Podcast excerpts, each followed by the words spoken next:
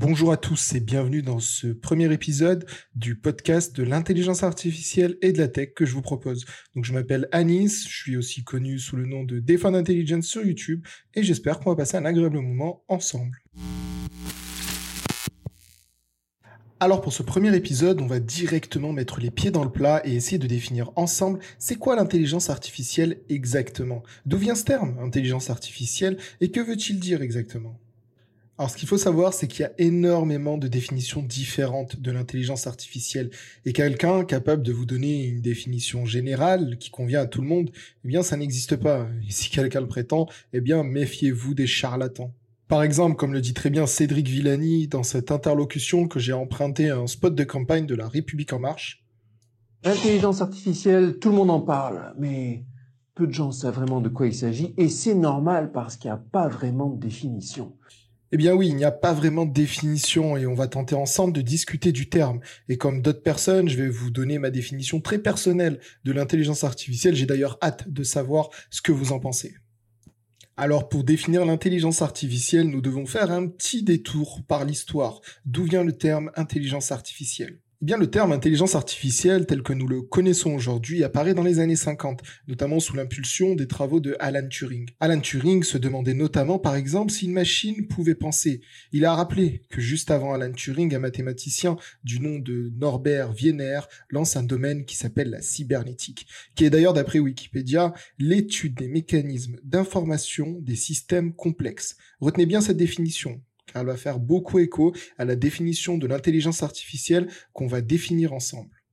Alors tous ces domaines et ces réflexions autour du fait de savoir si nous pouvions en quelque sorte encoder les réflexions humaines ont été accélérés par la naissance des premiers ordinateurs dans les années 40-50. Et ainsi, petit à petit, les études sont passées du fait de savoir si nous pouvions encoder l'esprit humain à se demander si nous pouvions encoder les neurones qui constituent le cerveau des humains. Ainsi, en 1951, un mathématicien américain, Marvin Minsky, crée une machine qui semblait être le premier simulateur de réseau neuronal. Et c'est ainsi qu'en 1956, le terme intelligence artificielle apparaît.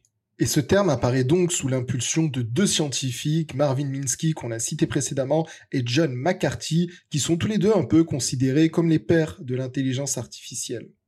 Alors ensuite, dans toute la moitié suivante du XXe siècle, de 1950 aux années 2000-90, l'intelligence artificielle a connu des hauts, mais a aussi connu des bas dans son développement.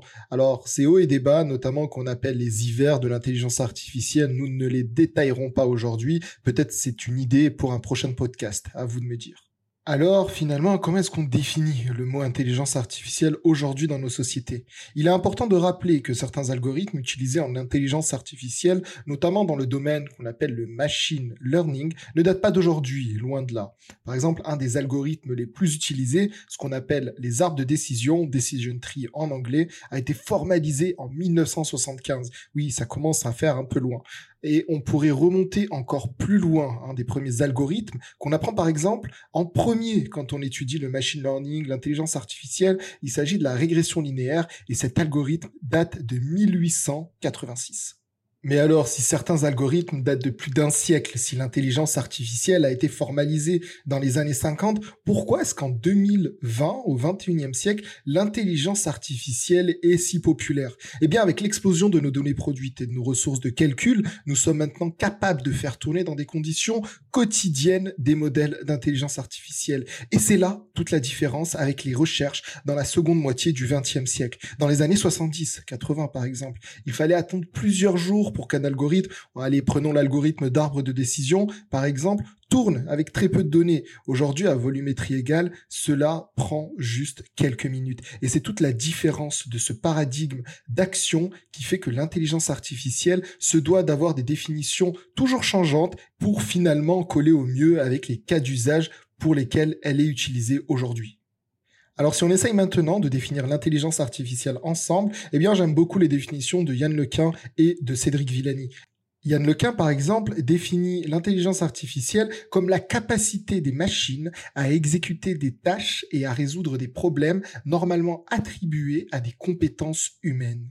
Ou bien encore, si on écoute la définition de Cédric Villani que j'aime beaucoup.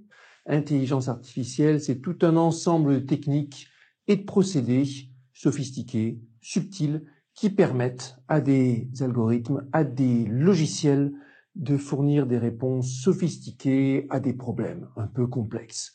Eh bien oui, la résolution de problèmes complexes, c'est ce qui a fait émerger, rappelez-vous, l'intelligence artificielle dans les années 50, notamment avec la cybernétique. Et tous les travaux, bien sûr, qui ont été suivis et qui sont liés à tous ces domaines qu'on a énoncés précédemment.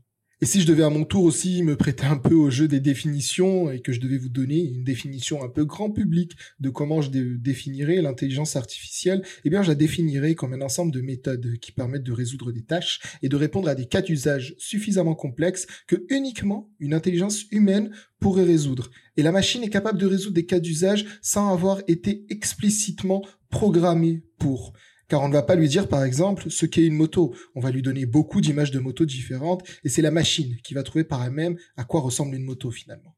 Et si on essayait de définir un peu ce que n'est pas l'intelligence artificielle Eh bien, l'intelligence artificielle, déjà, ce n'est pas l'automatisation. Par exemple, automatiser des rapports Excel, ce n'est pas de l'intelligence artificielle. L'IA n'est aussi pas à confondre avec d'autres domaines qui pourraient paraître technologiquement avancés pour le grand public, comme la cybersécurité. Hacker un compte en banque, ce n'est pas de l'intelligence artificielle. Si vous saviez, par exemple, le nombre de gens qui me demandent de hacker des comptes Facebook ou des comptes Snapchat de leurs copains ou copines, mais je pense que chaque personne qui code va très bien ce dont je parle. L'IA, ce n'est pas aussi appliquer des statistiques. Alors oui, les méthodes de machine learning, pour information, quand je dis machine learning, je me rapproche de la définition de Google et j'inclus aussi le deep learning, comme je disais. Alors oui, les méthodes de machine learning incluent des statistiques, car le but, c'est effectivement de trouver des logiques dans les données mais les méthodes d'intelligence artificielle se veulent non déterministes. C'est-à-dire qu'on peut exécuter plusieurs fois une prédiction sur le même ensemble de données, nous n'aurons pas la même réponse. À l'inverse d'une moyenne statistique, par exemple, qui va vous donner toujours la même moyenne avec le même nombre de données. Il est important de rappeler aussi que l'intelligence artificielle, ce n'est pas de la robotique. Alors je sais, ça a été très popularisé par des films comme Terminator. Quand on passe à des intelligences artificielles, on pense tout de suite à des robots, mais c'est deux domaines totalement différents. Alors oui, on travaille beaucoup avec des roboticiens, je sais pas comment on dit, mais bref, des personnes qui font de la robotique.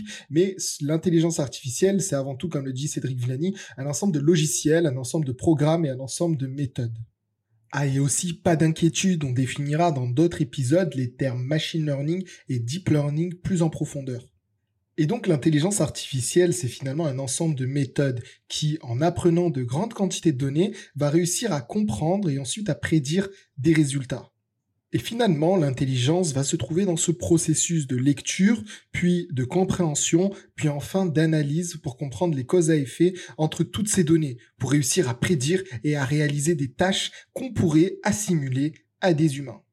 Alors, toutes ces données se doivent notamment d'être ce qu'on appelle labellisées par un humain. Et en fait, ici, on pourrait dire qu'on assiste à un transfert d'intelligence de l'homme à la machine. Et c'est en ce sens d'apprentissage qu'on définit une machine intelligente. D'où le terme d'ailleurs machine learning, apprentissage machine. Alors on pourrait parler encore des heures de ces termes et la semaine prochaine on verra ensemble c'est quoi plus exactement le machine learning et comment est-ce qu'une machine apprend.